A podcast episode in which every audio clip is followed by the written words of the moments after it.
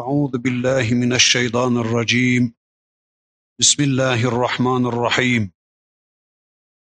Elhamdülillahi rabbil alamin. Ves salatu ve etemmu't teslimu ala seyyidina Muhammedinil meb'ûsi rahmeten lil alamin.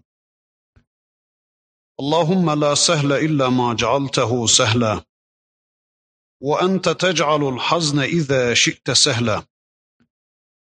اللهم علمنا ما ينفعنا وانفعنا بما علمتنا وزدنا علما برحمتك يا أرحم الراحمين. أما بعد، بسم الله الرحمن الرحيم. والضحى والليل إذا سجى ما ودعك ربك وما قلى وللآخرة خير لك من الأولى وَلَسَوْفَ يُعْطِيكَ رَبُّكَ فَتَرْضَى أَلَمْ يَجِدْكَ يَتِيمًا فَآوَى وَوَجَدَكَ ضَالًّا فَهَدَى وَوَجَدَكَ عَائِلًا فَأَغْنَى فَأَمَّا الْيَتِيمَ فَلَا تَقْهَرْ وَأَمَّا السَّائِلَ فَلَا تَنْهَرْ وَأَمَّا بِنِعْمَةِ رَبِّكَ فَحَدِّثْ. Sadakallahul azim.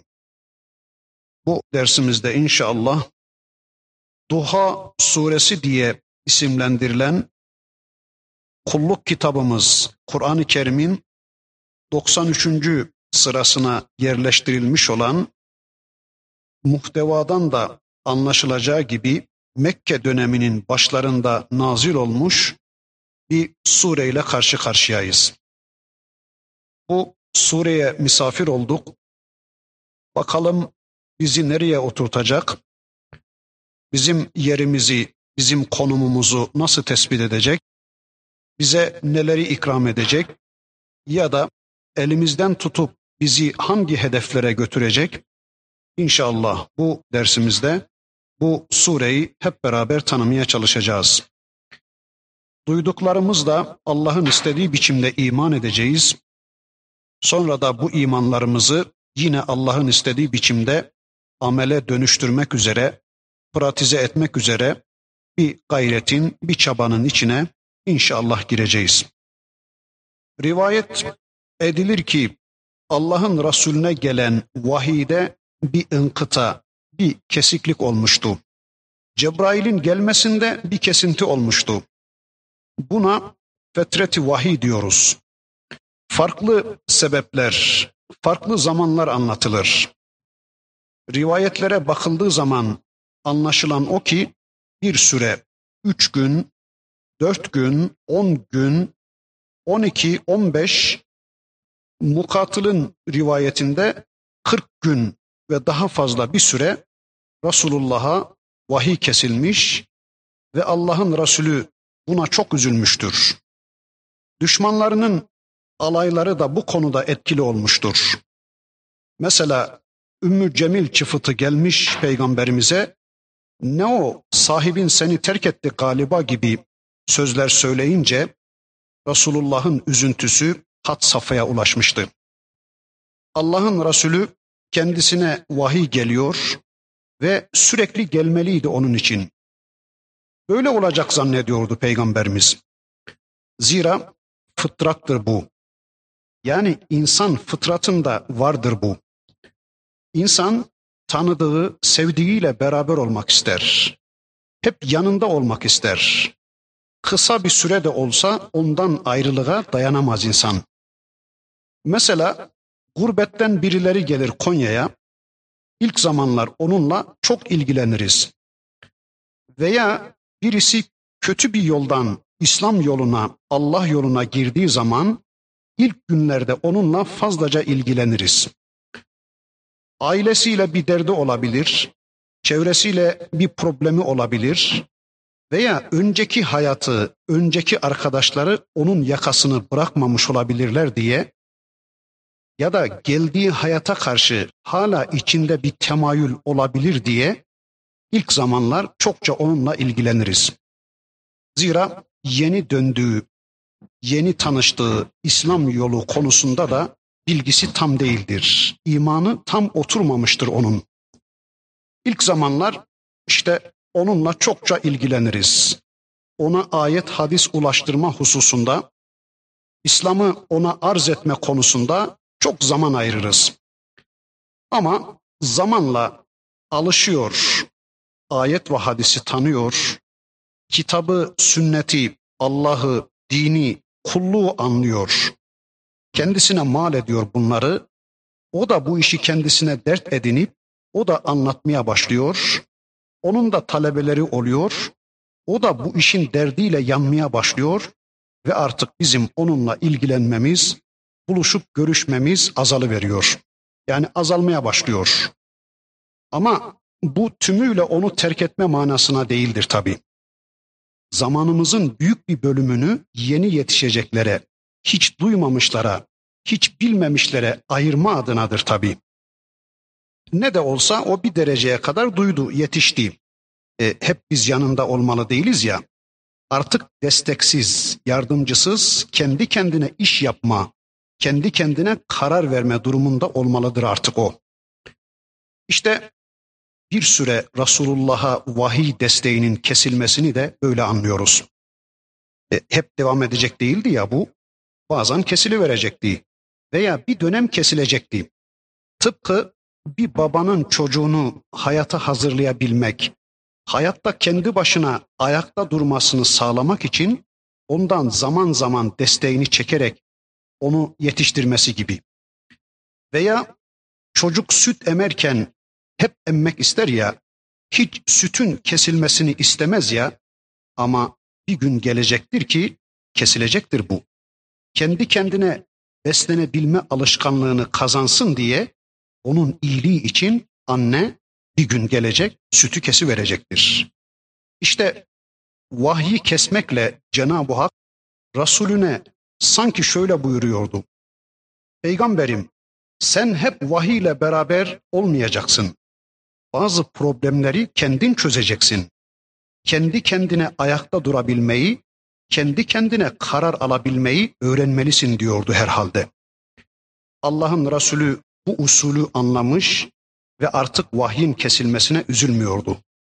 Mesela bir ifk hadisesinde uzun bir süre vahyin gecikmesine artık Allah'ın Resulü üzülmüyordu. İşte bu minval üzere gelmiş bir sureyle karşı karşıyayız. Bu kısa mukaddimeden sonra surenin ayetlerini kısa kısa da olsa inşallah tanımaya çalışacağız. İlk ayetinde Allah yeminle söze başlıyor. وَالضُّحَا وَالْلَيْلِ اِذَا سَجَى. İlk ayetinde yeminle söze başlıyor Rabbimiz. Kuşluk vaktine yemin olsun ki, bir de kararıp durgunlaştığı, sakinleştiği zaman geceye yemin olsun ki. İki konuda yemin var, iki yemin var. Bir duhaya yemin olsun ki, bir de durgunlaştığı zaman, sakinleştiği zaman geceye yemin olsun ki. Duha kuşluk vakti demektir. Güneşin ışınlarının daha bir net geldiği, güneşin en ziyade parlayıp kendisine bakılmanın adeta imkansız olduğu bir dönemdir kuşluk dönemi. Bu dönem günün önemli dönemidir. Güne ve günün hayırlı amellerine başlama zamanıdır. İşte Rabbimiz günün bu önemli dönemine, kuşluk vaktine yemin ederek bu döneme, bu zamana bizim dikkatimizi çekiyor. Bir de bir insanın tüm ömrünü bir gün kabul edecek olursak, bu ömrün kuşluk vakti yani gençlik dönemidir. İnsan ömrünün en verimli, en bereketli zamanıdır gençlik vakti, gençlik dönemi yani kuşluk dönemi.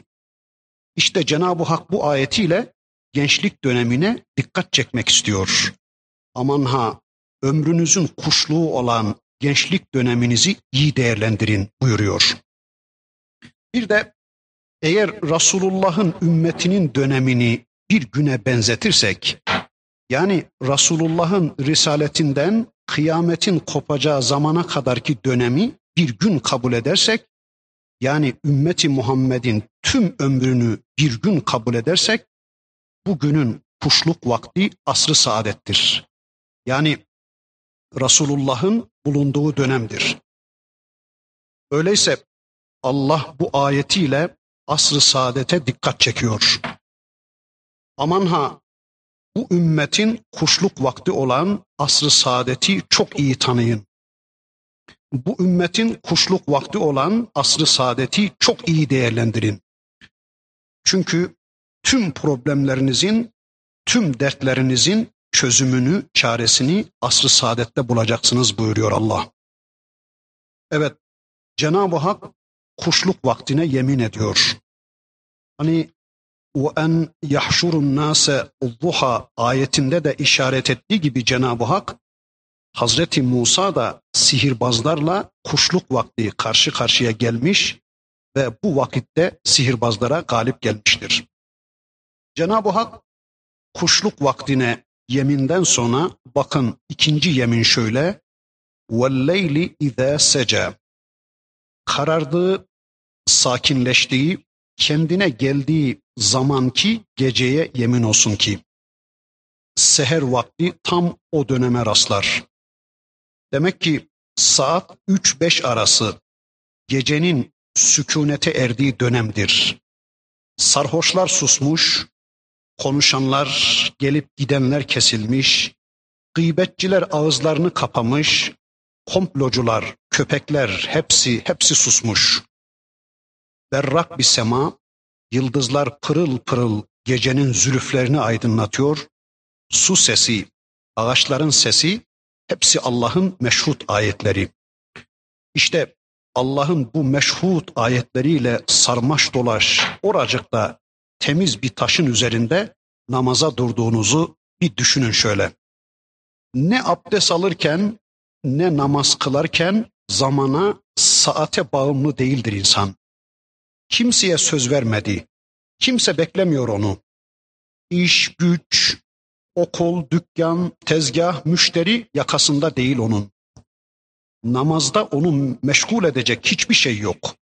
Ne dediğini, ne okuduğunu daha iyi bilecek, daha iyi anlayacaktır kişi.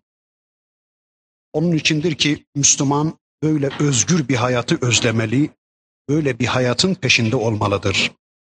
Zamanın, mekanın, eşyanın köleliğinden sıyrılma yolları aramalıdır Müslüman. Cenab-ı Hak kuşluk vaktine ve geceye yemin ediyor. Esasen gündüz ve gece Cenab-ı Hakk'ın egemenliğinin ifadesidir. Gündüz, gece, kuşluk, seher, öğle, ikindi, akşam, tüm bunlar Allah'ın hakimiyetinin ifadesidir. Bunları değiştiremezsiniz.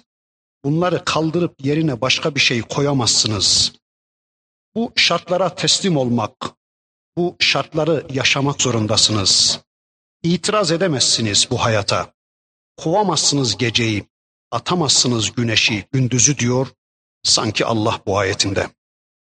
Öyleyse ey peygamberim, gündüz ve gecenin peş peşe gelişi nasıl bir hikmete mebni ise, bunu bilen, bu düzeni kuran bir Rabbin varsa, öyleyse vahyin kesilmesi de böyle bir hikmete mebnidir. Keseceği, göndereceği zamanı bilen bir Allah'ın işidir bu. Sanki ayeti kerimede Cenab-ı Hak peygamberimize bunları söylüyor. Yahut da bu gece ve gündüze yemin edilmesinin şöyle bir hikmeti de olabilir. Gündüzün meşakkatinden dolayı insan yorulur. Gece karanlığı insanı dinlendirir. Gündüzün yorgunluğunu atabilmek için gece dinlenmeye ihtiyacı olur insanın. İşte ey peygamberim, vahiy senin için gerginlik kaynağı olmuştu, seni yormuştu. Bir süre vahyin kesilmesi senin bu gerginlikten sükunet bulman içindir diye bir münasebet kurmak herhalde Allah affetsin hatalı olmayacaktır. Allah geceye ve gündüze yemin ettikten sonra, yani kuşluk vaktine ve sükunet bulduğu zaman, yatıştığı zaman geceye yemin ettikten sonra bakın şöyle buyuruyor. Ma vadda'ke rabbuke ve ma qala. Peygamberim, Rabb'in ne sana veda edip seni bıraktı, ne de darıldı sana. Ma vedda'ke rabbuke ve ma qala. Rabbin sana ne veda etti, seni bıraktı, ne de darıldı sana. Burada şöyle bir nükte anlatılır. Araplarda duha yani kuşluk vakti vedalaşma zamanıdır. İnsanlar misafirlerini kuşluk vakti uğurlarlarmış. Gece de kinler, öçler, düşmanlıklar icra edilir. Burada geceye ve kuşluk vaktine dikkat çekilip sonra da ma vedda'ke rabbuke ve ma qala denmesi şunu anlatır. Peygamberim, Rabbin seninle böyle bir ilişkide bulunmadı. Yani ne gecede seninle bir düşmanlık, bir öç alma ilişkisine girdi, ne de kuşluk vakti seni terk etti. Ne vahyi gönderirken ne de keserken seni bırakmadı, seni terk etmedi Rabbin. Sen yoluna devam et peygamberim. Düşmanların sözlerine aldırış etme sakın. Seni ben görevlendirdim, onlar değil. Gecenin de gündüzün de Rabbu benim, onlar değil. Sen yürü, ben senin arkandayım. Sen yürü peygamberim, ben seninleyim diyor. Sanki bu ayeti kerimesinde Rabbimiz. Ama bilesin ki peygamberim, وَلَا الْآخِرَةُ خَيْرٌ لَكَ مِنَ الْاُولَى.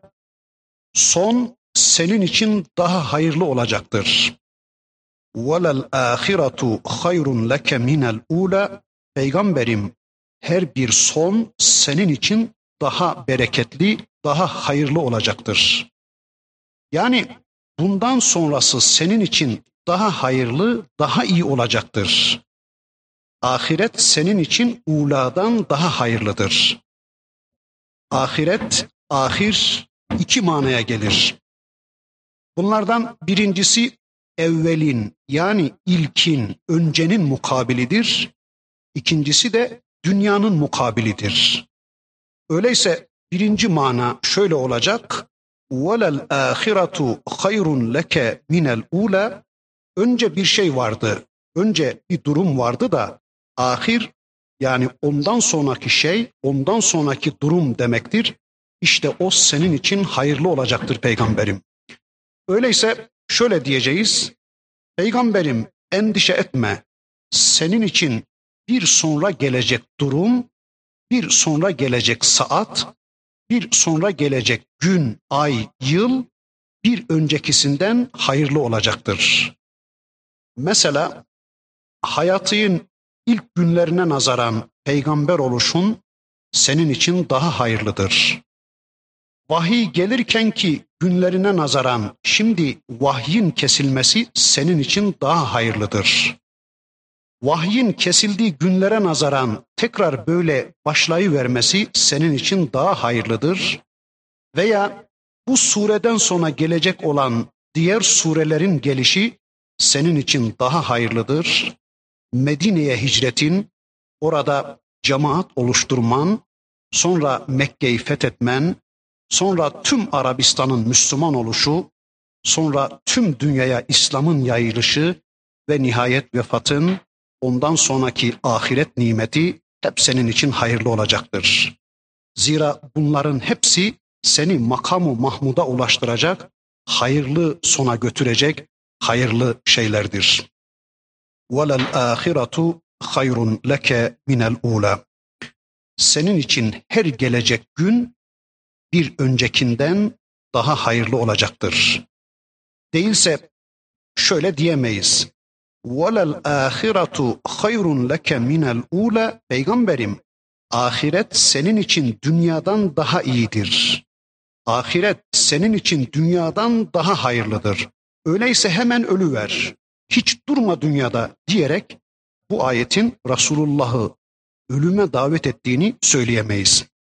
Eğer biz de onun yolunun yolcusu isek, yani onun yolunun yolcusu olabilirsek, bilelim ki hayatımızın her sonra her sonrası bir öncesinden hayırlı olacaktır. Yani her gelen günümüz bir öncekinden hayırlı olacaktır. Tayinimiz çıksa da, uzaklara sürülsek de, hapse girsek de, mal kazansak ya da kaybetsek de, çocuğumuz olsa ya da ölse de, bunların hepsi birer imtihandır. Onu değerlendirebilirsek, onunla imtihan olduğumuzun şuurunda olabilirsek, bizim için her biri hayır olacaktır. Zira her biri bizi mutlu sona, cennete götürmektedir. Düşünün ki bir kadın mutfakta doğradığı soğanın acısıyla ağlasa bile, doğradığı soğanın acısıyla gözleri yaşarsa bile, bu iş onun için yorucu ve üzücü olmaz. Niye? E çünkü doyuma gidiyordu ondan. Az sonra doyacak ve unutacak çektiklerini kadın. Veya fakir birinin akşam doyuma ulaşma adına, çocuklarının yüzünü güldürme adına gündüz çalışıp çırpınması zor gelmez ona. Neden? Zira doyuma gidiyor. Akşam kendisi de doyacak, çoluk çocuğu da doyacak. İşte o fakirin gündüz çektiği sıkıntı zor gelmez ona. Öyleyse sonunda bizi doyuma ulaştıracak, sonunda bizi cennete ulaştıracak her şey bizim için hayırlıdır. وَلَلْآخِرَةُ خَيْرٌ لَكَ مِنَ الْعُولَى. Sonra buyurur ki bakın Rabbimiz, وَلَسَوْفَ يُعْضِيكَ رَبُّكَ فَتَرْضَى. Peygamberim, Rabbin sana verecek ve sen razı olacaksın. وَلَسَوْفَ يُعْضِيكَ رَبُّكَ فَتَرْضَى. Rabbin sana verecek ve sen razı olacaksın. Ya da bunun bir ikinci manası şöyledir. Ya da sen razı olana kadar Rabbin sana verecek. Sen razı oldum yeter ya Rabbi diyene kadar Rabbin sana verecek. Ulema Kur'an'daki en müjdeli ayetin bu ayet olduğunu söyler. Zira bu ayet Resulullah'ın büyük şefaatini anlatır. Allah'ın Resulü ümmetinden bir kişi kalmayıncaya kadar şefaate hak kazanmış, herkesi isteyecek. Bir kişi kalsa yine razı olmayacak, onu da isteyecek. Ama şurası da bilinmelidir ki Allah'ın Resulü ne isteyeceğini, ne istemeyeceğini bilir. Mesela sizin tanıdığınız bir dostunuz olsa, sizi çok seven, sizin de kendisini sevdiğiniz bir dostunuz olsa ve bu dostunuz hapishane müdürü olsa, siz oradakilerin hepsini salıvermesini ister misiniz ondan? Sözünüzü kırmıyor diye, dediğinizi yapacak diye hapistekilerin tamamını salıvermesini ister misiniz ondan? İstemezsiniz değil mi? Salınacaklar var, salınmayacaklar var. İşte Allah'ın Resulü kime şefaat edileceğini, kimlere edilmeyeceğini çok iyi bilir. Ve isteyeceğini de ona göre ister. Zaten Kur'an-ı Kerim'de bir ayeti kerimesinde Cenab-ı Hak öyle diyordu. O gün hiç kimse konuşamayacak. Kimin haddine ki konuşup şefaatte bulunsun? Peygamberlerin bile ayaklarının altındaki tozlar kayacak korkudan kimin haddine ki konuşsun? Ağızları bıçak açmayacak. Konuşan da vakala savaba. Konuşan da doğruyu konuşacak diyor Allah. Yani şefaat edilmesi gerekenlere şefaat etmeye kalkacak. Şefaat edilmemesi gerekenlere, yani cehenneme gitmesi gerekenlere şefaat etmeye kalkmayacak. Konuşan da savaba konuşacak, doğruyu söyleyecek, doğru konuda şefaatte bulunacak diyordu Allah. Bakın Allah diyor ki وَلَسَوْفَ يُعْضِيكَ رَبُّكَ فَتَرْضَى. Peygamberim, Rabbin sana verecek ve sen razı olacaksın. Tabi sadece ahirette değildir bu. Yani Cenab-ı Hakk'ın peygamberimize vermesi ve peygamberimizin Allah'ın verdiklerinden razı olması sadece ahirete ait değildir bu. Dünyada da verecek. Yani biz Rabbimizle irtibatı kesmeyeceğiz. O ne verdiyse ondan razı olacağız. Evlat mı verdi, razı olacağız. Kız çocuğu mu verdi, razı olacağız. Dert mi verdi, hastalık mı verdi, borç mu verdi, sıkıntı mı verdi, razı olacağız. Bir de Bakara mı gönderdi, Ali İmran mı indirdi, Nisa mı yolladı, En'am, Araf mı hediye etti, bunlardan da razı olacak ve bunlarla beraber olacağız. Yani Allah'ın bize gönderdiklerini tanımaya çalışacağız. Allah'ın kitabıyla birlikte olacağız. Zaten Allah'ın gönderdiği kitabından razı olmak demek, Allah'ın gönderdiği ayetlerden razı olmak demek, sürekli o ayetlerle birlikte olmak demektir. Rabb'ın gönderdiği şeylerden razı olmak demek, sürekli Allah'ın gönderdiği şeyleri tanımaya çalışmak demektir. Ya Rabbi, ne gerek vardı bütün bunlara? E, namazda okuduğum birkaç sure yeterdi. İçindekileri tanımak şöyle dursun, bu surelerin adını bile henüz öğrenemedim demeyeceğiz tabii. Yani hep böyle demiyor muyuz şimdi? Ne gerek vardı ya Rabbi? Bu kadar ayet göndermişsin, bu kadar sure göndermişsin. Ben namazda okuduklarımı bile tanıyamıyorum. Bu kadar ayet göndermene ne gerek vardı ya Rabbi diye. Sanki bu konuda Allah'a kafa tutmuyor muyuz? Allah'a akıl vermeye kalkmıyor muyuz? Allah'ın razı olacağı şeyden biz de razı olacağız.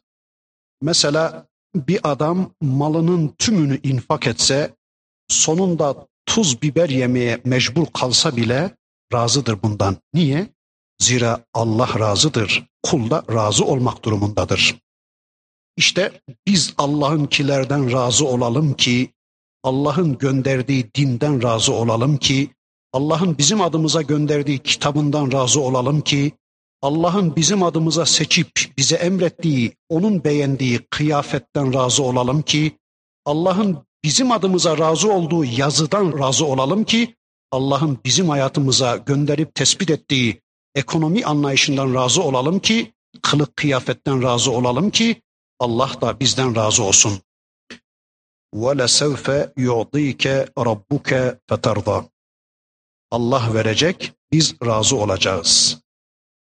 Gelecek anlatılıyor burada. Rabbin sana neler vermeyecek ki gelecekte?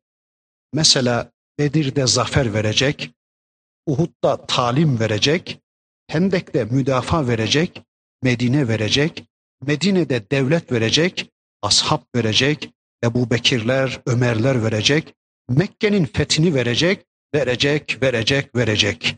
Sen, senden razı olduğu için verecek bütün bunları. Seni razı edene kadar verecek. Allah bizi razı edene kadar verecek ama biz Allah'ın bize verdiklerinden el verir ki razı olalım. Allah'ın bize verdiklerine kafa tutmayalım. Allah'ın bize verdiklerini ne adına bize verdiğinin farkına varalım ve onları gereğiyle inşallah amel haline getirme çabası içine girelim. Sonra diyor ki bakın Rabbimiz elem yecidke yetimen fe'ava ve vecedeke tallen feheda ve vecedeke ailen fe'agna. Yolu yordamı size Allah göstermedi mi? Ana karnındayken, hiçbir şeye sahip değilken, bilginiz yokken, kendinizi bile tanımazken bu yolu yordamı kim öğretti size? Bütün bunları size Allah vermedi mi? Fikrinizi, düşüncenizi, imanınızı, tecrübenizi, yolunuzu, yordamınızı, bütün bunları size Allah vermedi mi? وَوَجَدَكَ طَالًا فَهَدَى. Sonra insanın sahip olduğu üçüncü şey, malı vardır, mülkü vardır, evi, arabası, dükkanı, tezgahı, çevresi, kredisi vardır ya, işte bunları da Allah vermiştir. وَوَجَدَكَ عَائِلًا فَأَغْنَى. Peygamberim, sen fakirken seni zenginleştirmedi mi Allah? Yani malını Allah vermedi mi? Mülkünü Allah vermedi mi?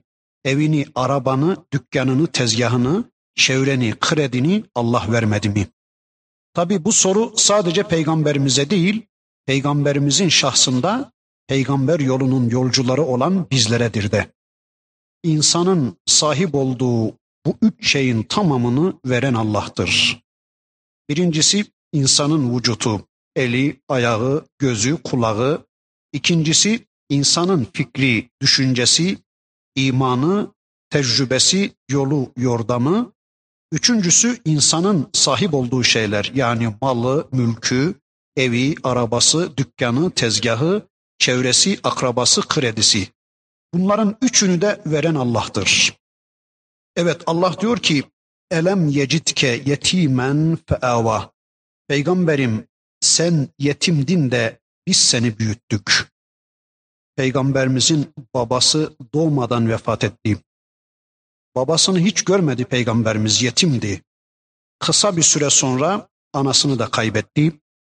İşte dedesinin kucağında onu da kaybetti. Amcasının kucağında onu da kaybetti. Ne gam, Allah var ya. Belki de sığınılabilecek yegane kucak olarak Allah'ın kucağını bilsin, bulsun diye en yakınlarını daha küçük yaştayken Allah alıverdi. Sen yetimdin de biz seni büyüttük. Tabii biz de öyle. Hiçbir gücümüz yoktu, bilgimiz yoktu. Hiç mi hiç imkanımız yoktu, iktidarımız yoktu. Çevremizi bilmiyorduk, babamızı, anamızı bilmiyorduk. Dünyayı da tanımıyorduk. Ana rahminde atılmış bir sperma, ölüp giderdik, yok olup giderdik. Ama biz yetimdik de Allah bizi büyüttü. Sonra diyor ki bakın وَوَجَدَكَ طَالًا فَهَدَى. Haşa, kimileri böyle demeye çalışmışlar. Allah korusun, sapıklıktır bu. Sen sapıktın da biz seni hidayete ulaştırdık değildir mana. وَوَجَدَكَ طَالًا فَهَدَى. Sen dalaletteydin de biz seni hidayete ulaştırdık değil mana. Bunun manası şöyle olacak. Peygamberim kırk yaşından evvel sen peygamberliği bilmezdin de biz sana öğrettik. Bundan önce sen namazı bilmezdin, abdesti bilmezdin, Bakara'yı tanımazdın, Ali İmran'ı bilmezdin, Adem'i, Nuh'u bilmezdin, tanımazdın, cenneti, cehennemi bilmezdin de bunları biz sana öğretmedik mi? وَوَجَدَكَ ضَالًا فَهَدَى. Sen yol yordam bilmiyordun da biz yol yordamı sana öğretmedik mi? Şu anda bildiğin bütün bilgileri, kulluk bilgilerini biz sana öğretmedik mi? Allah sadece peygamberimize değil, onun şahsında hepimize öğretmiştir. Yani Allah bize bildirmeseydi, Allah bize bir kitap göndermeseydi, Allah bize seçip bir peygamber göndermeseydi, e biz ne bilecektik? Yani namazı, abdesti nereden bilecektik? Bakara'yı, Ali İmran'ı, Adem'i, Nuh'u, cenneti, cehennemi, cini, meleği, şeytanı, kulluğu, Allah'ı razı etmeyi e nereden bilecektik? Yani bütün bunları bize Allah öğretmedi mi? Yani fikrimiz, düşüncemiz, imanımız, tecrübemiz nereden geldi? Bütün bunları bize de Allah öğretti. Sonra وَوَجَدَكَ عَائِلًا فَأَغْنَى. Bir de peygamberim sen fakirdin. Malın mülkün yoktu da seni zenginleştirmedik mi? Peki acaba Resulullah zengin miydi?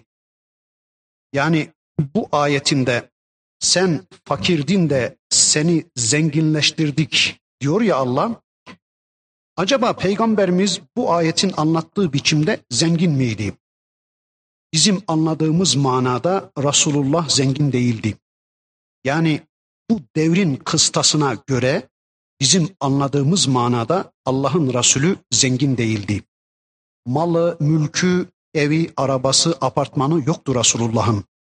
Yani bugünkülerin zenginlik kıstasına göre Resul-i Ekrem zengin değildi. Peki zenginlik nedir? Onu bir tanıyalım bakın. Çünkü Allah öyle diyor, sen fakirdin de biz seni zenginleştirdik dediğine göre demek ki peygamberimiz bizim anladığımız manada zengin değildi de onun zenginliği başka bir anlamdaydı. O zenginlik ne? İşte onu bir tanıyalım. Zenginlik dünyaya, eşyaya karşı müstağni davranabilmek, dünyaya, dünyalıklara, dünyanın eşyasına karşı eyvallahsız davranabilmektir. İşte gerçek zenginlik budur. Mesela şimdi şu ev sahibinden bir bardak içki istesem, içkiye göre bu ev fakirdir değil mi? Ama bu ev sahibinden su istesem, bu ev ona göre zengindir. Demek ki zenginlik hedeflenene göre değişmektedir. Mesela yüz milyonu hedeflemiş bir adamın cebinde elli milyon lira olsa bu adam fakirdir. Veya beş etlekmek yemeği hedeflemiş bir adamın karşısına üç etlekmek çıksa bu adam açtır. Ama bir etlekmek yemeği hedeflemiş bir adamın karşısına bir etlekmek çıksa bu adam toktur ve zengindir. Demek ki zenginlik ya da fakirlik hedeflemeye göre değişebilir. İşte bu konuda Allah Resulü çok zengindi. Yani hayata bakışı farklıydı Peygamberimizin, ihtiyaç felsefesi farklıydı Peygamberimizin, kanaatla dünyaya doymuştu Peygamberimiz, eşyaya bağımlılığı, dünya bağımlılığı yoktu Peygamberimizin, hedeflemeleri bizim şu andaki hedeflemelerimize benzemiyordu Peygamberimizin, onun için Peygamberimiz çok zengindi. İşte Allah diyor ki, Peygamberim sen fakirdin de gönderdiğimiz vahiy sayesinde, risalet sayesinde, hidayet ve peygamberlik sayesinde biz seni zenginleştirmedik mi? Öyleyse eğer biz de vahiy ile beraber olursak, yani olaylara, hadiselere Kur'an'ın gözlüğüyle bakabilecek noktaya gelirsek, yapılarımızı ve yapmalarımızı, tüm anlayışlarımızı, tüm bakışlarımızı, tüm kabullerimizi, tüm retlerimizi Allah'ın kitabına ve peygamberin sünnetine göre yapmaya çalışırsak, o zaman bizim de hedeflerimiz değişecek, ihtiyaç felsefelerimiz değişecek, dünyaya kanaatle doyacağız. Biz de dünyalıklar karşısında müstağni olabileceğiz, eyvallahsız yaşayabileceğiz. Böylece Allah bizi de zenginleştirecek. Bir de Allah'ın peygamberine bir Hatice verdi, Allah bir Ebu Bekir verdi, bir Zeyd verdi, binlerce Müslüman verdi. İşte bütün bunlar zenginliktir tabii. Allah peygamberimize hayattayken bunları veriverdi. Bütün bu verdikleri de peygamberimiz için zenginlik kaynağıydı. Yani biz de peygamberimiz kadar bu işin yükünü iliklerimize kadar hissedersek, yani şu vahyi anlamayı, bu Kur'an'ı Allah'ın kullarına ulaştırma derdini biz de peygamberimiz gibi iliklerimize kadar hissedebilirsek, yani belimiz bu yükle eğilirse, o zaman Allah bize de böyle Ebu Bekirler verecektir, Ömerler verecektir, Zeydler verecektir. Bizim mesajımızı çok uzaklara taşıyabilecek yardımcılar verecektir Allah. Sonra bütün bu verdiklerini sayıp döktükten sonra bakın Cenab-ı Hak peygamberimizden isteyeceğini isteyecek ya da peygamber yolunun yolcuları olarak hepimizden isteyeceğini bakın Allah şöylece istemeye başlıyor. فَاَمَّا الْيَت۪يمَ فَلَا تَقْهَرْ وَاَمَّا السَّائِلَ فَلَا تَنْهَرْ. Madem ki sende olan her şeyi Allah verdi ey peygamberim, öyleyse sen de yetimi itip kalkma. فَاَمَّا الْيَت۪يمَ فَلَا تَقْهَرْ. Öyleyse peygamberim sen de yetimi itip kalkma. وَاَمَّا السَّائِلَ فَلَا تَنْهَرْ. Ve bir de isteyeni de azarlama. Peygamberim yetime kahriyle muamele etme. Öyleyse biz de yetime kahriyle muamele etmeyeceğiz ve bir de isteyeni de azarlamayacağız. Peki yetim kim? Türkçemizde kullanıldığı biçimiyle yetim babası olmayandır. Babası olmayanlara yetim denir.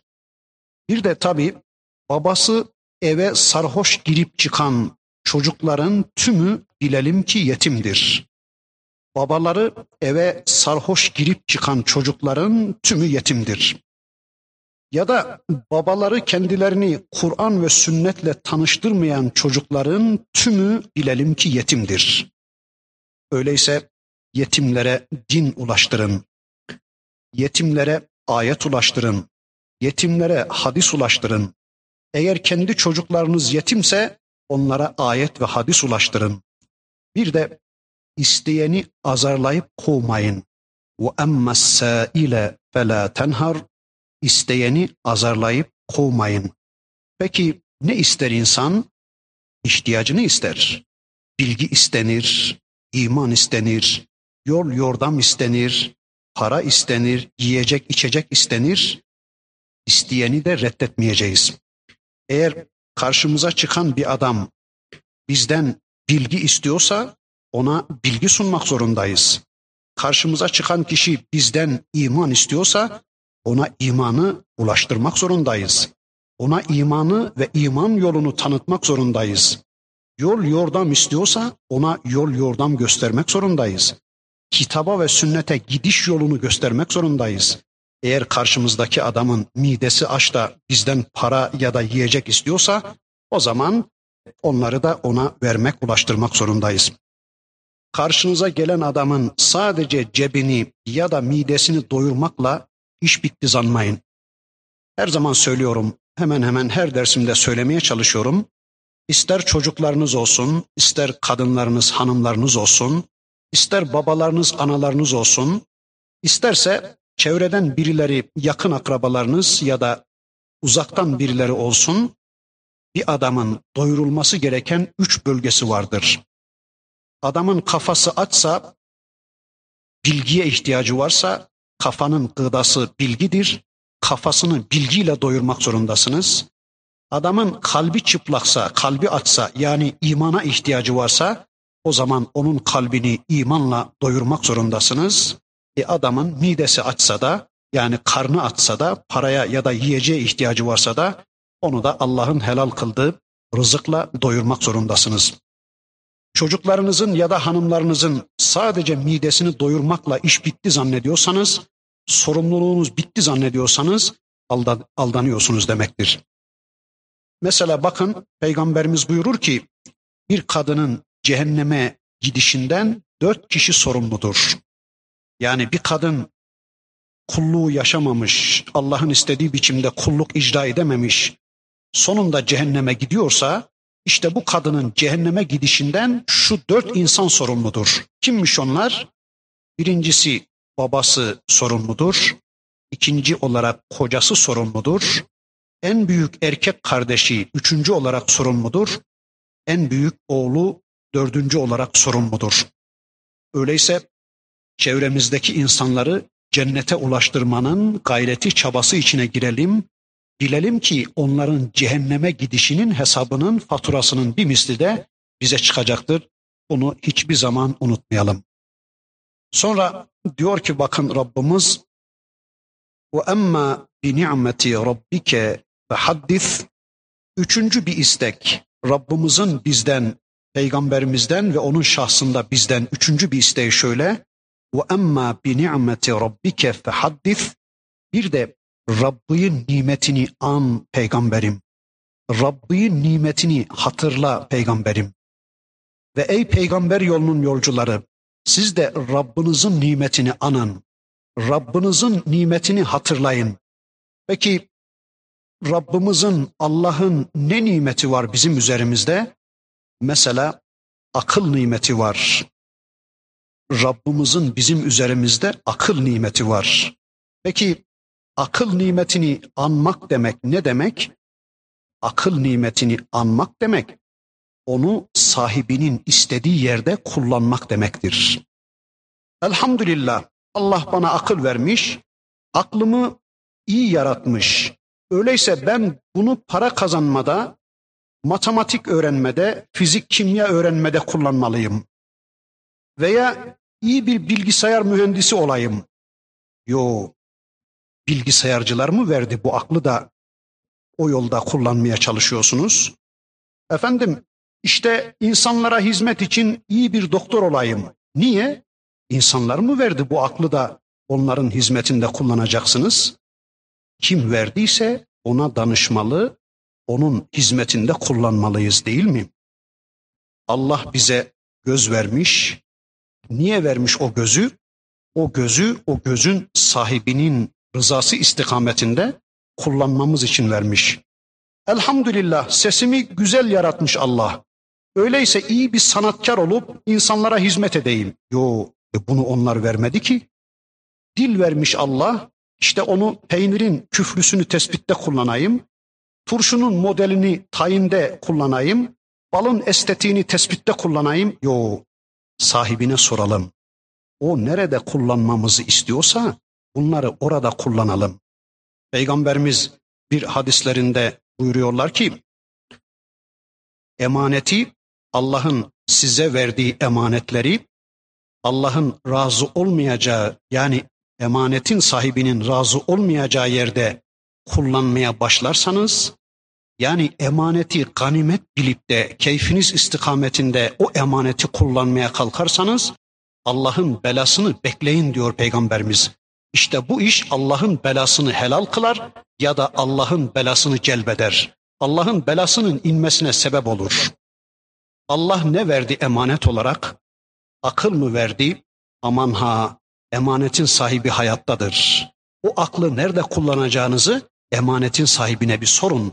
Bu aklı bana niye verdin ya Rabbi? Nerede kullanmamdan razısın ya Rabbi? Nerede kullandığım zaman gazabını celbederim Allah'ım diye emanetin sahibine danışmak, sormak zorundayız. Allah bize çocuk mu verdi? Aman ha, o bizde Allah'ın emanetidir. O çocuklarınızı keyfiniz istikametinde kullanmaya kalkmayın. O çocuklarınızı istediğiniz okullara yazdırmaya kalkmayın. Ya da çocuklarınızı istediğiniz kıyafetle sokağa çıkarmaya kalkmayın. O çocuklarınız Allah'ın sizde emanetidir. Allah'a bir sorun. Emanetin sahibi hayattadır. Haydır, ebediyen diridir o. Ya Rabbi, bu çocukları nasıl giydirmemden razısın? Bu çocuklara günlük nasıl bir eğitim ulaştırmamdan razısın? Bu çocuklara nasıl bir isim vermemden razısın? Hatta çocuklarınız Allah'ın sizde emanetidir. Onlara vereceğiniz isimden tutun da günlük onlara ulaştıracağınız eğitime varıncaya kadar emanetin sahibi olan Allah'la istişare etmek, emanetin sahibinden izin almak zorundasınız. Allah size kadın mı verdi emanet olarak? Aman ha, Allah'ın size verdiği emaneti emanet bilin. O emaneti ganimet bilip keyfiniz istikametinde çarçur etmeye kalkmayın. Yani kadınlarınızı insan bilin. Kadınlarınızı Allah'ın emaneti bilin. Yataktan yatağa cinsel arzularınızı tatmin eden bir makine, bir araç görmeyin onları. Bir aygıt zannetmeyin onları. Onları insan bilin. Allah'ın sizde emaneti bilin. Onlara yapacağınız muameleden tutun da onlara ulaştıracağınız günlük eğitime varıncaya kadar emanetin sahibi olan Allah'la istişare edin. Bu kadını nasıl giydireyim ya Rabbi? Bu kadını cennete nasıl hazırlayayım ya Rabbi? Bu kadının cehennem yoluna nasıl barikatlar korum ya Rabbi diye emanetin sahibi olan Allah'la bir istişare edin. Allah size göz mü verdi? Allah size el mi verdi? Allah size emanet bir araba mı verdi? Allah size emanet bir ev mi verdi? Allah size emanet para mı verdi? Kazanacağınız yeri de harcayacağınız yeri de Allah'a sormak zorundasınız. Emaneti ganimet bilmeye başladığınız zaman diyor Peygamberimiz, Allah'ın belasını bekleyin diyor. Öyleyse ve emma bi ni'meti rabbike fehaddis, Peygamberim bir de Rabb'in nimetini an. Rabb'in nimetini hatırla diyor Allah. Nimetin anılması, nimetin hatırlanması, o nimetin vericisinin razı olacağı noktada, razı olacağı yerde o nimetin kullanılması, o nimetin istihdam edilmesi demektir. Yani sahibine soralım. O nerede kullanmamızı istiyorsa orada kullanalım. Sonra diyor ki bakın Rabbimiz, son ayet-i kerimeyi bir daha söyleyeyim. وَاَمَّا بِنِعْمَةِ رَبِّكَ فَحَدِّثْ. Bu surenin sonunda Resulullah hemen Allahu Ekber diyerek tekbir getirdi. Bu sureden sonra Nas'a kadar bütün surelerin sonunda tekbir getirilir. Bunun sebebi şudur. Birincisi, Resulullah'a vahiy kesilmişti ya, Mevla'nın kendisini terk ettiği gibi bir durum vardı ya, Rabbinin kendisini terk etmesi gibi bir durum vardı ya, böyle bir müjde gelip tekrar vahiy başladı diye Allah'ın Resulü tekbir getirdi. Allahu Ekber dedi. Öyleyse bu surenin akabinde İnşallah biz de Allahu Ekber diyelim. Bir de bu ve bundan sonraki sureler kısadır. Yani kafada kalması, insan kafasında canlanması mümkündür. Bu yüzden bunları okuyan tekbir getirir. Allahu Ekber der. Zaten Resulullah'ın başka bir şey demesi mümkün değildi. Ya da bu ve benzeri sureleri okuyan bir Müslümanın başka bir şey demesi mümkün değil. Nitekim bakın Necm suresi geldiğinde Necim suresini Allah'ın Resulü müşriklere okudu.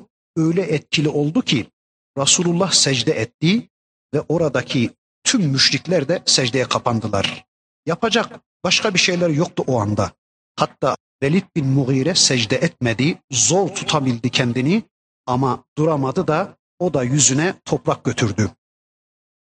Bakın yine Mü'minun suresi insanın yaratılışından, çamurdan, nutfeden, kan pıhtısından işte bir çiğnemlik et parçası yaptık insanı, sonra et ve kemikler giydirdik deyince Hazreti Ömer ayetin sonunu beklemeden der ki ve tebarakallahu ahsenul halikin der. Yani henüz ayetin sonunu beklemeden Hazreti Ömer bunu söyleyiverir ve Peygamberimiz gülmeye başlar. Aynen Ömer'in dediği gibi nazil oldu der. Yani herhangi bir gerçekle karşı karşıya kalınca bir Müslümanın e bunları demesi normaldir. Bunun dışında başka bir şey demesi zaten mümkün değildir. Peygamber Efendimiz bu surenin sonunda Allahu Ekber demiş, en büyük Allah demiş. Öyleyse biz de Allahu Ekber diyeceğiz. Duha suresi diye bilinen bir sureyi de bu haftaki dersimizde kısa hatlarıyla da olsa tanımaya çalıştık. Allah duyduklarımızla iman etmeyi, sonra bu imanı yine Allah'ın istediği biçimde amel haline getirip pratize etmeyi ve duyduğumuz bu güzel ayetleri en kısa zamanda en yakın çevremizden, çocuklarımızdan, hanımlarımızdan başlamak suretiyle en yakın çevremize duyurmayı, bu ayetlerin tebliğ ve talimini yapmayı Cenab-ı Hak cümlemize nasip ve mukadder kılsın. Biz eğer dirilmişsek bu ayetlerle hak ve hakikati kavramış anlamışsak, öyleyse cennete yalnız gitmeyi düşünmeyelim. Cennete birileriyle birlikte gitme çabası içine girelim. İnşallah bu ayetleri çoluk çocuğumuza ve çevremize duyuralım. Çevremizdeki insanların da bu ayetlerle dirilmesini sağlayalım. Yani insanların cennet yollarını açalım. İnsanların cehennem yollarına barikatlar koyalım. Ayetlerin toplumda bilinmesi, konuşulur hale gelmesi adına bir gayretin, bir çabanın içine girelim. Böylece Allah'ı tesbih edelim. Geçen dersimizde demeye çalışmıştım. Tesbihin bir manası da Allah'ı gündemde tutmak demektir. Gökte ve yerde ne varsa hepsi Allah'ı tesbih ederler diyor ya Allah. Bunun bir manası da Allah'ı gündemde tutmak demektir. Yani toplumun gündemine vahyi sokmak demektir. Şuna kesinlikle inanıyorum ki bir zamanlar sırtlanları sırtlanlıkta bin misli geçmiş o insan yığınları Kur'an'la dirildiler. Kur'an'ın ameliyatı sonucunda dirildiler. Gelen her bir ayet onların bir küfür hücresini öldürdü. Böylece onlar dirildiler. Biz de eğer çevremizdeki insanların dirilmesini istiyorsak, şu toplumun Müslümanlaşmasını istiyorsak, inşallah tek derdimiz bu olmalı. Kitabı tanıyalım, sünneti tanıyalım. Allah'ın ayetlerini, Peygamber Aleyhisselam'ın hadislerini inşallah önce kendimiz anlayalım, kavrayalım, iman edelim. Allah'ın istediği biçimde iman edelim. Sonra da bu öğrendiklerimizi en yakın çevremize inşallah tanıtalım, taşıyalım. Allah bu toplumun dirilişinde emektar olan müminlerden eylesin. Bu toplumun dirilmesi noktasında birazcık gayrete gelen, birazcık şöyle uykusunu terk eden, birazcık Allah'ın dini hatırına, Allah'ın kitabı hatırına bu tür şeyleri göze alan kullarından eylesin. Velhamdülillahi Rabbil alemin. El Fatiha.